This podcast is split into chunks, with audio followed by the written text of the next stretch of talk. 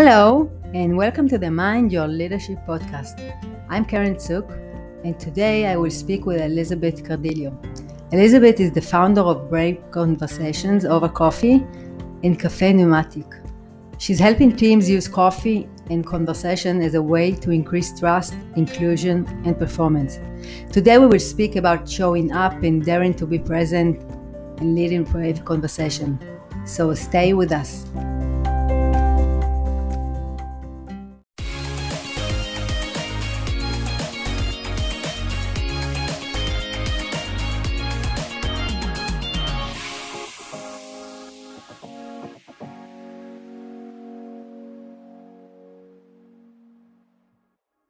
Elizabeth, it's a pleasure to be here with you. Thank you for joining.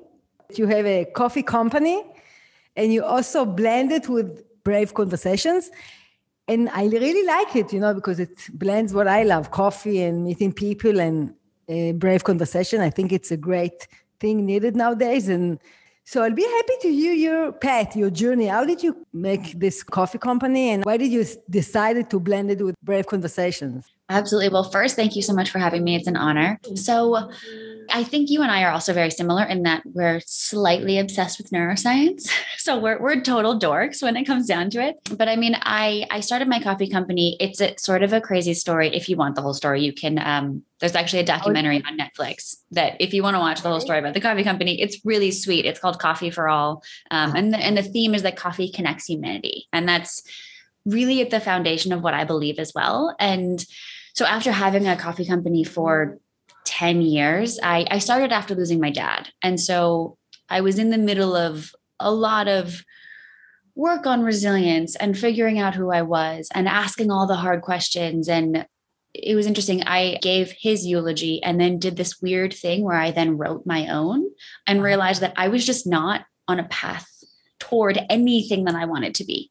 And what came out of that was there was something about communication and people and inspiring people to have the conversations they're not having. And I had no idea what that meant, but it was something around like asking bigger, better questions. And it's something we're scared to do and we don't do very often, unfortunately. And that's always the kind of thing that I do with people or love. Or I mean, I'm I'm the New Yorker that I'll know everything about a taxi driver's life. Like there was there was a taxi driver that literally I made cry. I didn't make cry, but like he shed tears because he was like, "We're having this conversation. How are we doing this?" So that's just part of it is just who I am, and part of it is what I studied. Um, but the interesting part about coffee is that I mean, we're from two different countries. We both understand coffee, right? Like it's this thing that doesn't need language. It's this thing that it's this like really beautiful talisman for connection anywhere in the world. Like you say coffee, people get it. It's like soccer or mm-hmm. football.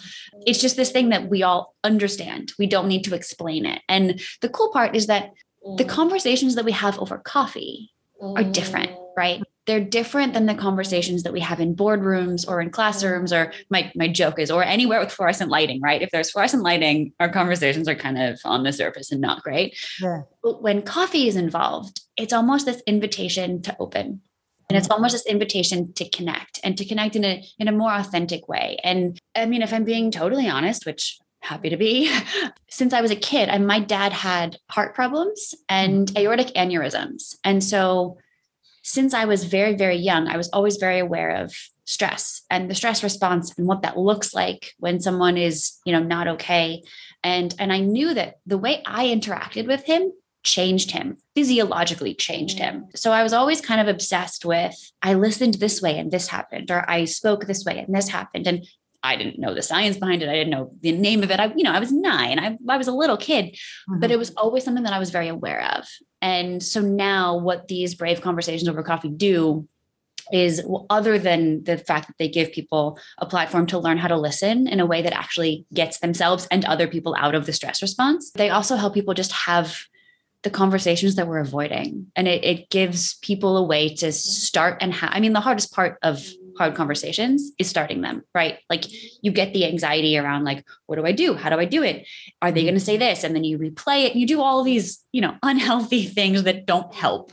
But we, so we give teams and companies, as well as colleges um, and organizations, a framework to really start those conversations that can save a ton of time, save on the bottom line, save teams, save productivity. It's really cool. Amazing. You know, when you talked, it resonated two stories within me. You talked about the fact that everybody loves coffee, right? And that it connects us all. I thought about love.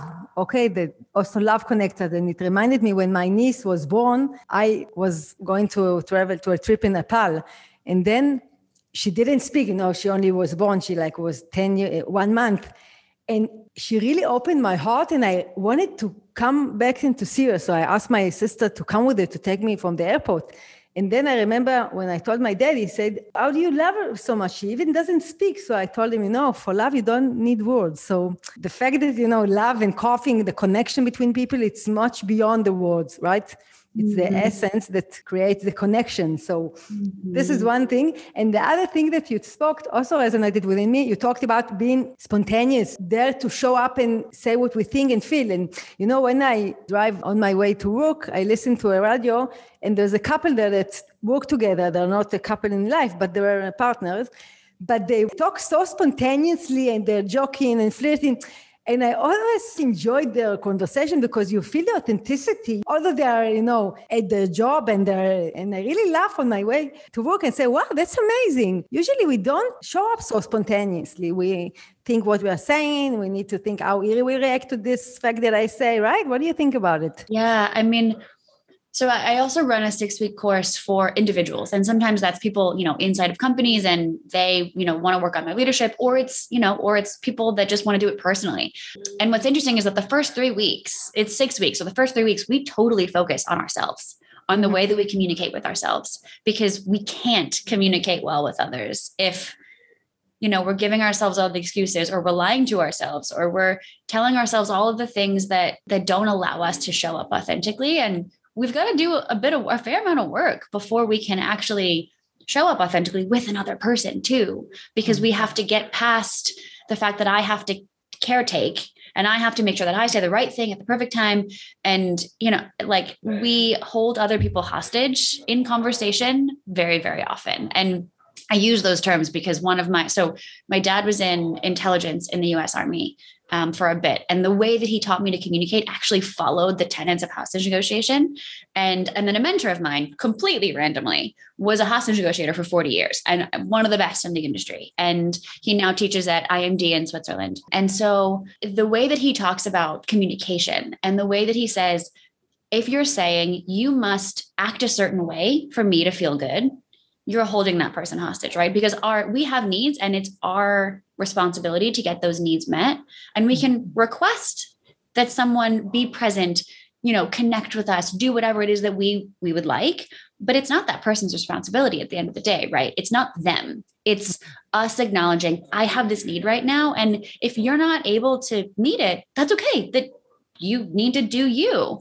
Uh, but I'm going to go get it met, right? I'm going to go be in connection with someone. I'm going to go hang out with people. I'm going to go, you know, do whatever it is for me. But it's interesting how unconscious we are about we hold ourselves hostage because we say we have to do things a certain way, or we hold someone else hostage saying, well, if you don't show up in this way, then I'm going to withhold love, or then I'm going to be mad at you because you made me feel. And it's like, the whole you made me feel is it's, it's a lie because all we can do is request that someone be in connection with us or we can request that our needs are met but it's not up to the other person to meet our needs. We need to take radical self-responsibility. And so yeah i mean i completely agree. There's there's something that we need to get to in ourselves that actually makes us able to be that authentic and that open and just that free. As i see it i think people i'm looking at myself first yes when I need the courage to speak my truth is to be able to be present and not think on the results, how the other person will react,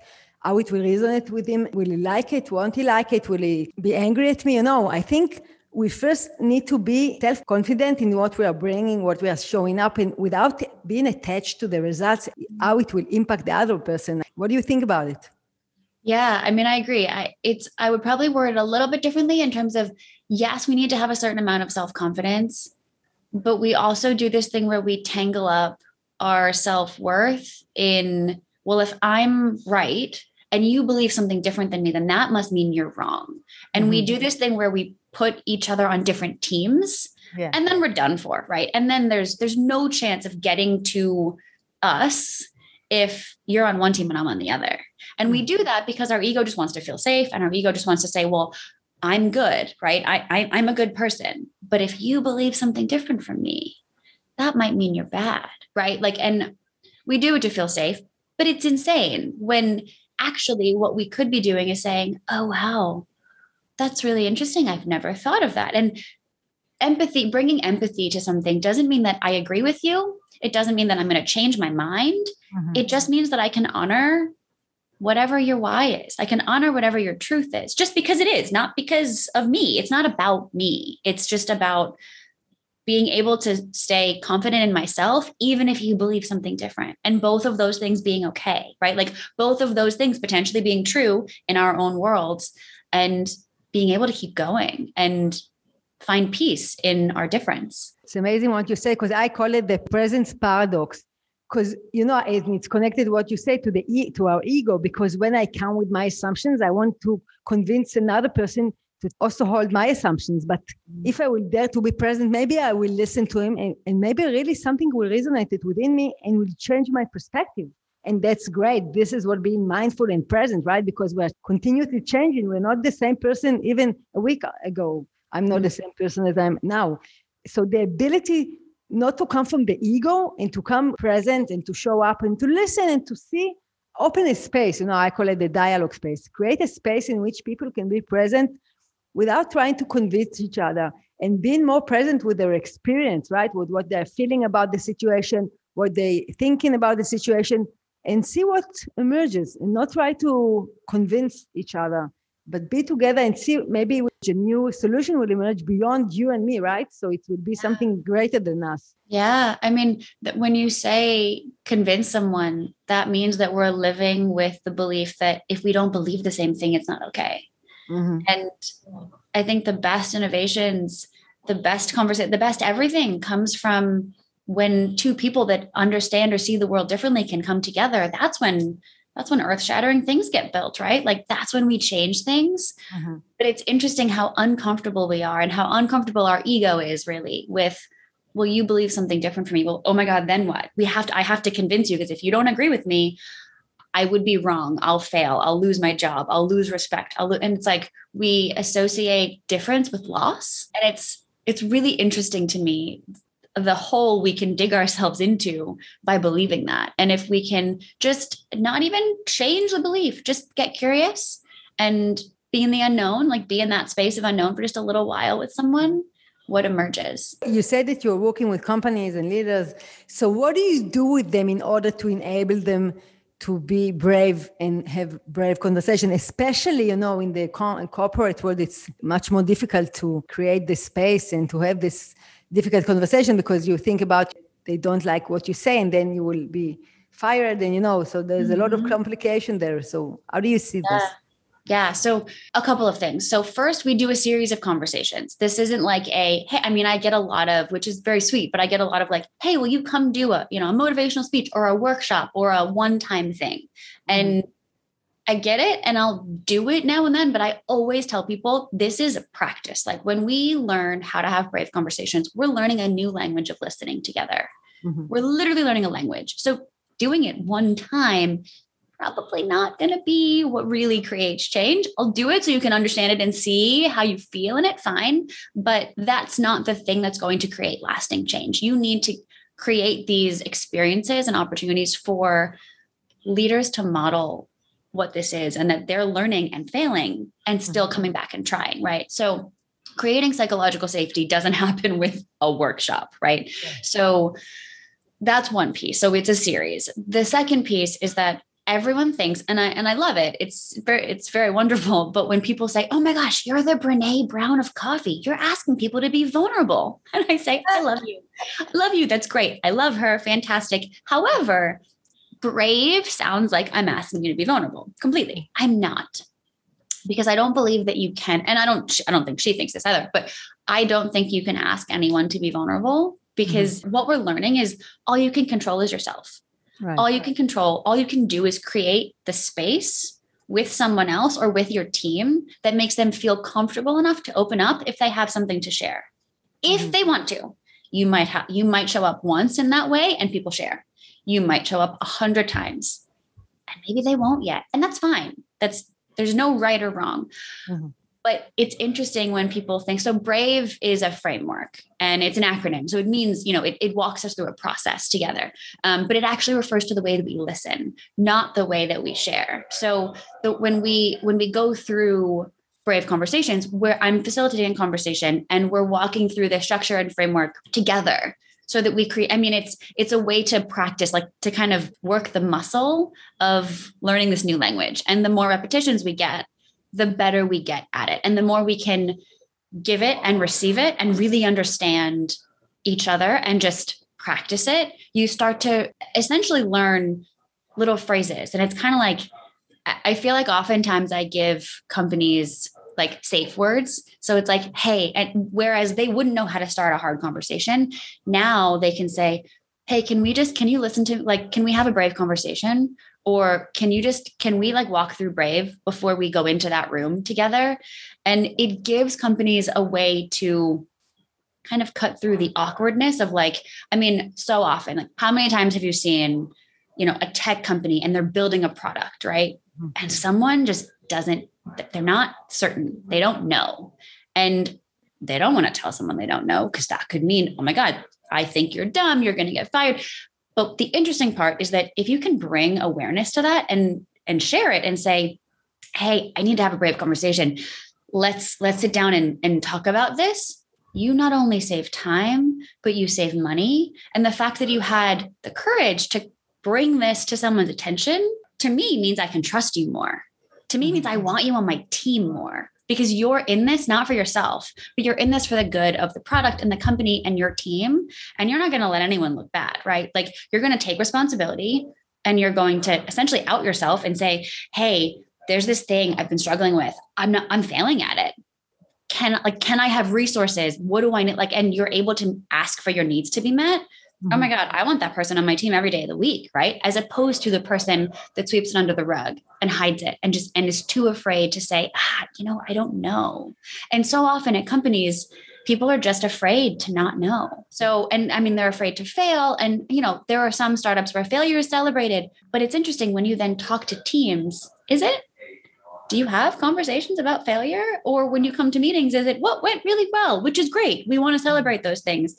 But to give people an easy way to start a difficult conversation is mm-hmm. almost like giving them a cheat code which i mean for that yes cheat codes all day long like let's have the conversations that we're not having because so it's amazing because you say that you create for them the language and you give them the legitimization to start this conversation you know you give them a bridge actually because they okay uh, elizabeth told us that we can have a, a brave conversation so let's do it. So you really had them by using the language to be present in this place. So this is the first thing I see, and that's amazing.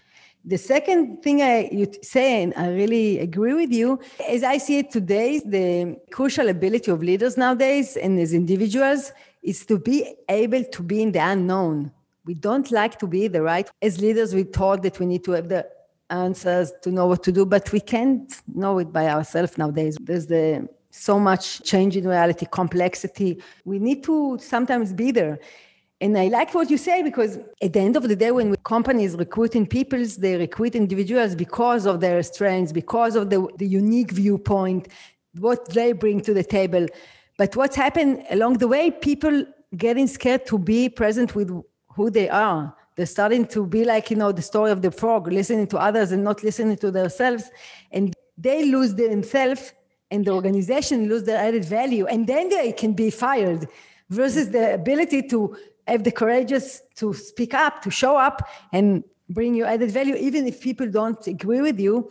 But the, the long term you bring you added value and you're present to the company right? So it's like paradox because when you are more present and showing fully and having brave conversation you actually help the company. But people are so scared to do it so the end of the day, they lose their job because they didn't bring the added value and the company lost them. Do you have a story that have been in a brave conversation or that you facilitated a brave conversation and what happened there? We could we could talk about this for days. um, so in 2019, I committed to having at least one brave conversation every week. I had way more than that. You're brave. And let me tell you, when you do this a lot, oh my God. so yes, I have a ton of so we can we can do a whole nother podcast with more stories. Which one do I want to share with you? So maybe you heard of uh, I think this was also in 2019. So our very first brave conversation was we brought together survivors of 9/11, first responders, the Muslim community and students. Mm-hmm. And what we were going for was we just we want to bring people that maybe believe different things and maybe don't together around a table and show how our humanness is really at the core. Like we all actually need and want the same things. They just mm-hmm. look different based on our experiences. And so that one was fascinating. I think I think the interesting another interesting one was maybe you heard of the Kavanaugh trial. There, there was someone who was going to be put on the Supreme Court here in the US and there were stories around you know did he rape a woman? Did he not? And all of all of these things. And the woman was being discredited. Some people believed her some people didn't. It was it was a train wreck. It was a complete train wreck. So we brought together women on both sides of the trial were women that believed the complete opposites. Mm-hmm. And this i think really illustrates how a brave conversation changes things because the women are, and they were all ethnicities all ages totally different beliefs Mm-hmm. And what we came to was okay, well, what would happen, God forbid, if we were in this position? What would we want? Like, what would we need? And what we came to was, well, if we were this woman, we would have really wanted someone to confide in because part of the problem was she didn't tell anyone for years. And mm-hmm. that I mean, you and I know enough about trauma and the brain to know that that in itself is so unhealthy and just so hard. So the first thing we would want just from a loving oneself perspective is some is a shoulder to, to cry on or someone to turn to right? So we we agreed on that. And then we came to well what what would happen if god forbid this happened to a friend of ours or a family member of ours? What would we want for them? Mm-hmm. and what we all agreed on was well we'd want to be the person they turn to right? Like how do I show up in people's lives as the person who is safe enough to share something that might sound crazy and mm. really hard to hear and really hard to hold? How do I become that person? And the cool part was that it ended up not mattering what we believed. It ended up mattering who we wanted to be for the people in our life and how, and we all left the best of friends completely on the same page because right or wrong or you know good or bad right or wrong the, the side the team like we weren't on separate teams. We we got to be on the same team.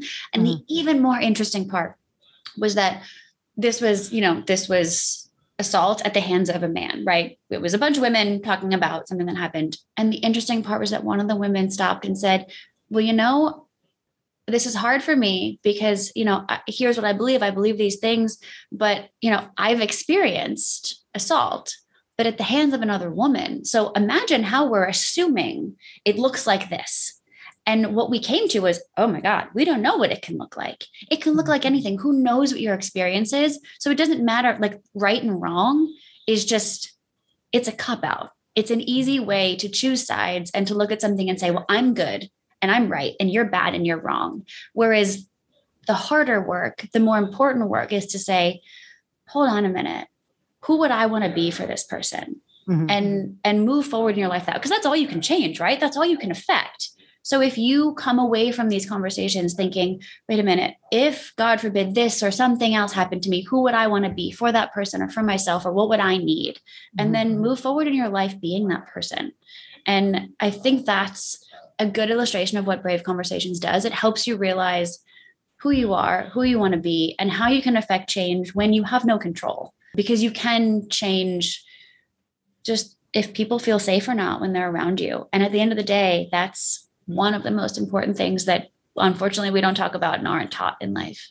Yes, uh, I agree with What I heard from you that at the end of the day, when when people are open with you, feel safe. As I see it, the most important thing is to be not judgmental, to accept their experience and not to judge them and to tell them how they feel. So when you create this space of not judging them and really listening, even if it's not your assumption. If your belief system is really different, then they will feel comfortable speaking with you. And again, something that resonated with me before, and you said it again, I think the most challenging part is to be present with other people and enabling ourselves to really listen and with open mind, but also with open heart and open will. And then it can be hard. It can touch your belief system and that you were managed by it all the years and now you you can reflect upon it and say, wow, it really doesn't work for me anymore. It doesn't, it's not realistic anymore for me. And to be able to let go of what you thought you are, this is can be a painful uh, conversation. And I'm saying it from my experience because I remember I had brave, difficult, you can call it whatever you like, conversation with my spouse. And I remember a moment when I I really listened to him, to the values that are important for him beyond the solution that, you know, usually when we come to a conversation, we come without solution, right? And I need to bring my solution to the table and he wants to bring his solution. And then we fight win-lose situation, right? What solution is the best? And then I told him, okay, let's pause. And I really want to hear what's important for you. What's are the value that sits beneath this solution? Let's go deeper. And when I listened to his values, and I understood the essence of what's important for him, it resonated within me and it made me understand that I need to let go of a belief system that managed me along the years. And it, it was really painful to let go of it because I needed to enable a new solution to emerge beyond what I think is right. And this is for me being in a brave uh, conversation, in a difficult conversation, and daring to to be present and to show up with what emerges and to feel it and mm-hmm. to really be open as you said curious and yeah. let the situation change us oh i love that let the situation change us yeah i was going to say something that you said that really resonated was there's something that happens when we understand someone else's values or beliefs and it it gets past the the ego and the right and wrong and my solution's best and I win. And the, the longer we spend trying to win something, the longer we spend out of connection.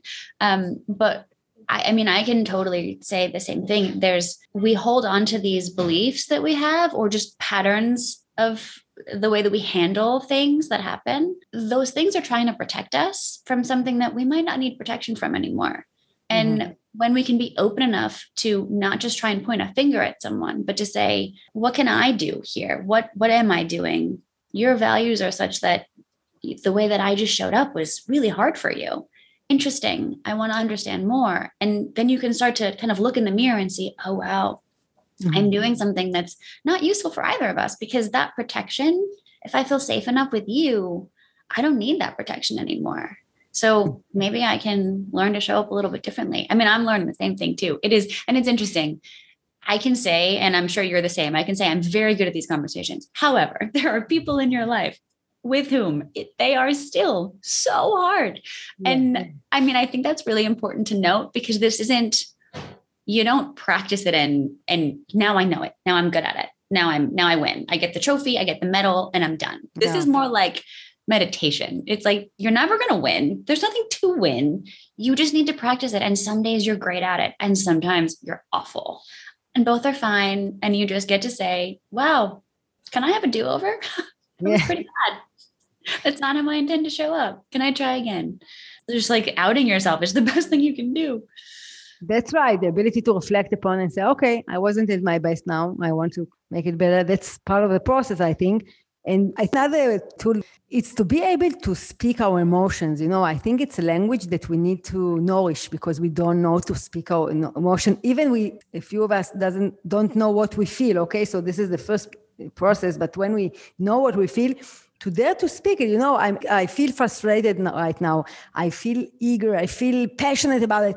Once I'm putting myself in my experience, in my emotions, it doesn't make antagonistic or the other side, right? Because people are open to listen because they can't argue with my experience, my feelings, and I, they don't feel threatened by my feelings.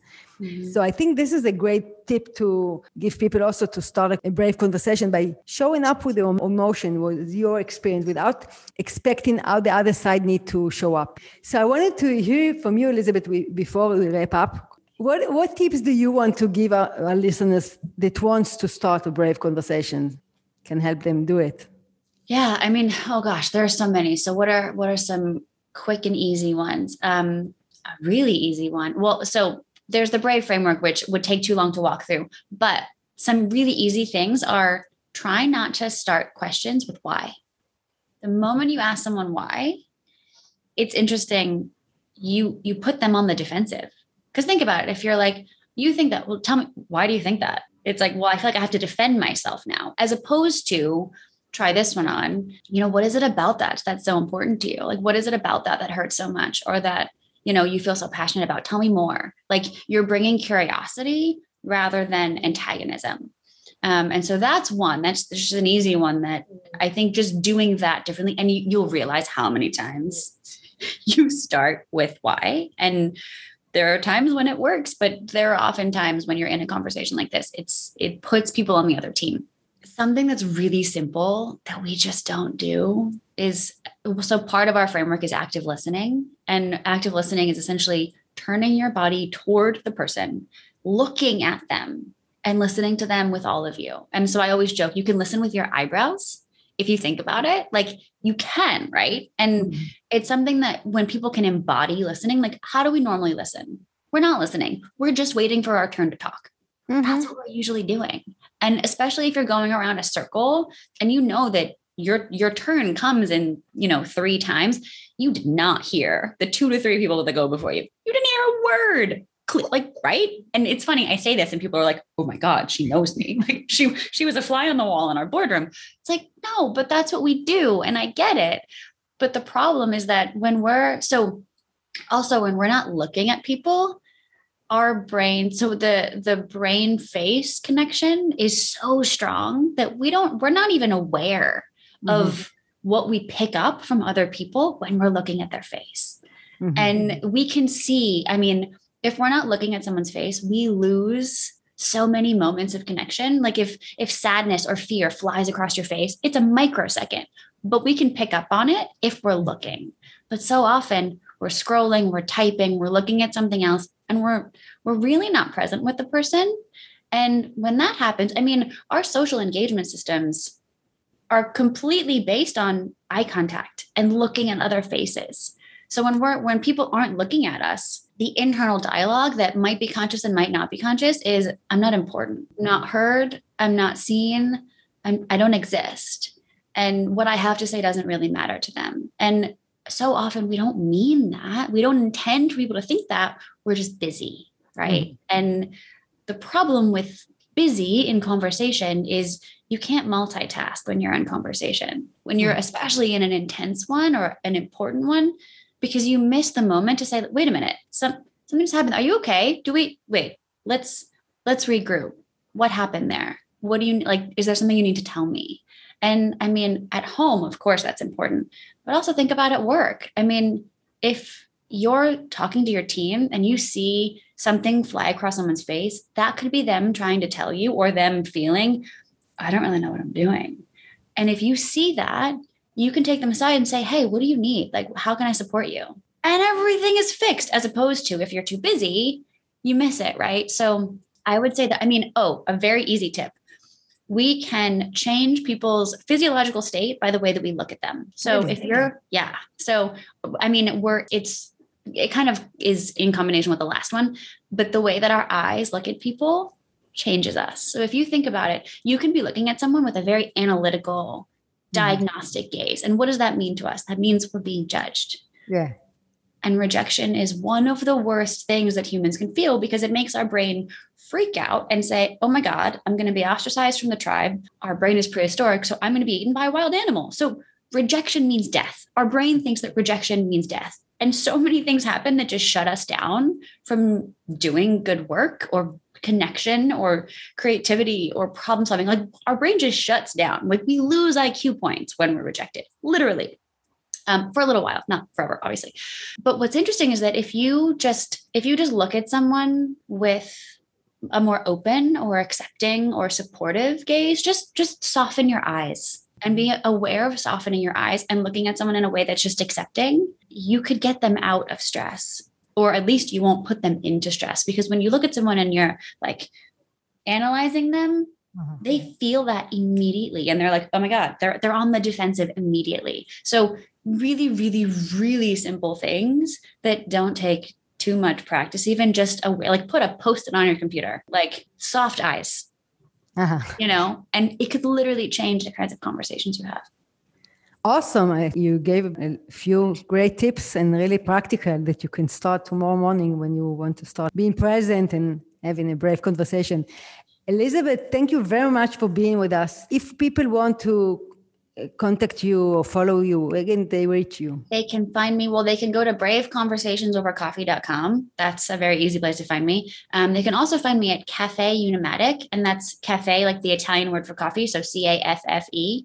And then Unimatic is U N I M A T I C. And that's at Instagram, caffeunimatic.com, anywhere. I'm very easy to find if you look for me. you can pretty much spell out Elizabeth spelled with an S and the word coffee and you'll find me somehow. There you so are. very easy to find. And I'd love to hear from you. Thank you very much for being with us. It was a pleasure. Thank you so much for having me. It was an honor. This was Elizabeth Cardillo. Hope you enjoyed our conversation. You're invited to subscribe to our podcast in order to know when we upload a new episode and to follow us on social media. Thank you for listening, and till the next episode, Take care and bye bye.